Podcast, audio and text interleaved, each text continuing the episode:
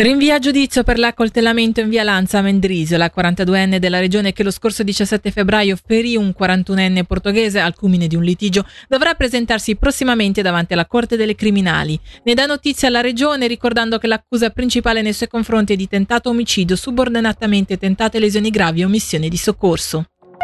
Avanti e Ticino del Lavoro uniscono ancora una volta le forze presentandosi insieme alle elezioni comunali di aprile duemilaventiquattro. Ad annunciarlo su Instagram è Amalia Mirante, indicando che i due movimenti concorreranno con candidati a Lugano, Bellinzona, Locarno, Taverne e Sant'Antonino.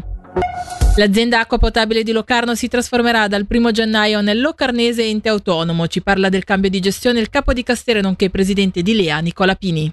È un ente autonomo e dunque un ente che dal punto di vista operativo viene separato dall'amministrazione comunale, un'impostazione al quale adesso hanno aderito anche gli altri comuni che prima facevano capo all'azienda acqua potabile. A livello di costi non cambierà nulla, l'idea è che con maggiori sinergie, con maggiore professionalità, con maggiore flessibilità si riuscirà a garantire un grande servizio, se possibile un servizio ancora migliore, rimanendo in quelli che sono i costi di adesso, che sono molto molto vantaggiosi. Ci saranno però anche degli importanti investimenti da gestire. Il piano generale dell'acquedotto prevede investimenti prossimi decenni di una novantina di milioni, proprio perché è importante garantire infrastrutture di qualità, è anche importante garantire una messa in rete degli acquedotti e fare in modo che l'acqua, il vero oro blu del nostro paese, possa essere gestito in maniera efficiente, senza perdite, senza sprechi e in maniera ottimizzata a livello regionale.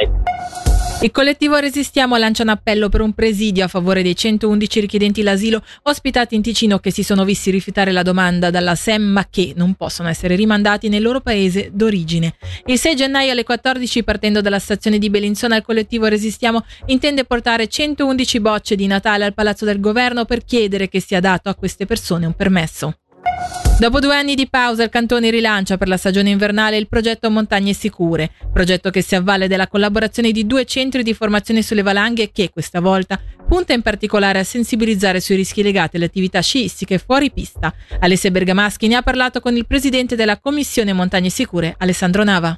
Diciamo che la campagna quest'anno da una parte si va verso la pericolosità delle giornate di sci fuori pista, ma è in generale un'informazione che noi diamo per sensibilizzare le persone che vogliono uscire dalle piste da sci, vogliono fare delle uscite con le ciaspole, non per dire è pericoloso non andate, ma per dire andate, è bello, veramente molto bello da noi, con dei paesaggi suggestivi, ma fatelo con cognizione di causa. Per chi si dovesse insomma preparare ad un'uscita di questo tipo e volesse così ripassare un po' quali sono i consigli più utili, c'è un sito specifico?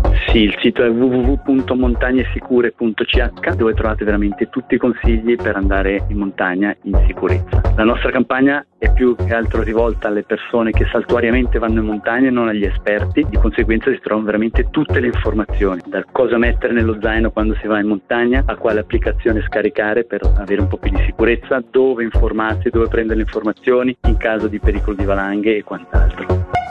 Malore per il politologo e professore dell'U S I Vittorio Emanuele Parsi. Il sessantaduenne, che insegna anche alla Cattolica di Milano, è stato operato d'urgenza per un problema cardiovascolare ed ora è ricoverato in gravi condizioni a Treviso. Coppa Spengler, schiacciante sconfitta per l'Ambria ai quarti di finale. Con cinque reti a zero il Frölunda ha eliminato dal torneo i campioni in carica. Il commento dell'allenatore dei biancoblù Luca Cereda al microfono di Luigi Badone. Penso che il Frölunda oggi la voleva un po' più di noi e quindi meritatamente anche passato il turno e ha avuto quella necessaria fortuna. I festeggiamenti per l'ultimo dell'anno si avvicinano e i comuni ticinesi si preparano ad accogliere degnamente il duemilaventiquattro. Ecco dunque le proposte dei quattro centri nel servizio di Alessia Bergamaschi. Se Locarno ha già fatto sapere che gli esercenti avranno notte libere, ad animare la Piazza Grande ci penserà Winterland, con anche l'animazione dei D J di Radio Ticino, a Lugano l'appuntamento in Piazza Riforma con il veglione di San Silvestro organizzato dalla città e animato dalla R S I. La musica vivacizzerà anche il veglione di Bellinzona in Piazza del Sole, mentre a Mendrisio si ballerà sulla pista di ghiaccio. Le F F S ricordano inoltre che tra domenica trentuno dicembre e lunedì primo gennaio verranno introdotti Tilo Pigiama, treni turni specifici previsti per festeggiare in sicurezza il Capodanno. Le ferrovie chiariscono anche che è previsto un collegamento speciale in partenza da Bellinzona alle due e tredici e che arriva a Lugano alle due e trenta, per poi proseguire, confermata a tutte le stazioni del traffico regionale Tilo, fino a Chiasso alle tre e zero uno.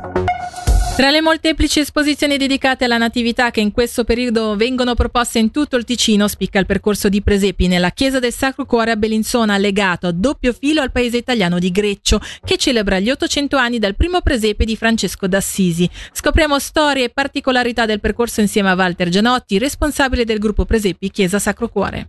A Greccio, durante un pellegrinaggio nel duemilaquattro, il compianto Padre Callisto propose l'idea di creare nella nostra chiesa del Sacro Cuore a Bellinzona un percorso di presepi, in quanto c'è sempre un tema e il tema è proposto nelle varie stazioni dei presepi, spacchettando delle preghiere oppure dei messaggi sui quali poi riflettere. Il secondo filo è chiaramente che quest'anno si celebra l'ottocentesimo dal momento in cui Francesco Francesco d'Assisi chiese a un suo amico di Greccio di preparare per la notte di Natale del milleduecentoventitré una rappresentazione vivente del presepe, ma non come lo intendiamo noi. Lui desiderava vivere in quel momento, accanto a una messa celebrata, la visione di una povertà data da una stalla oppure una grotta, con all'interno un bue, un asinello e una mangiatoia. E proprio in questo racconto non appaiono né Maria né Giuseppe, e quindi qualcuno si chiede come mai in quel presepe che voi avete realizzato adesso al Sacro Cuore mancano questi due personaggi e tantomeno i re magi e cose del genere. Semplicemente perché noi abbiamo appunto creato un grande presepe che raffigura questa povertà come tema centrale e attorno le caratteristiche e costruzioni della Greccio di oggi. Prendo questa occasione per innanzitutto ringraziare gli attuali frati cappuccini che ci lasciano continuare questa bella tradizione, e poi soprattutto i presepisti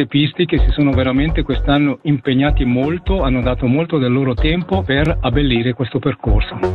Il percorso di presepi nella chiesa del Sacro Cuore a Bellinzona può essere ammirato fino al sette di gennaio dalle quattordici alle diciassette e quarantacinque, a Capodanno dalle quindici alle diciassette e trenta, visite escluse durante le funzioni. Si chiude qui questa finestra informativa. Le news su Radio Ticino torneranno domani a partire dalle nove. A nome mio e della redazione auguro una buona serata.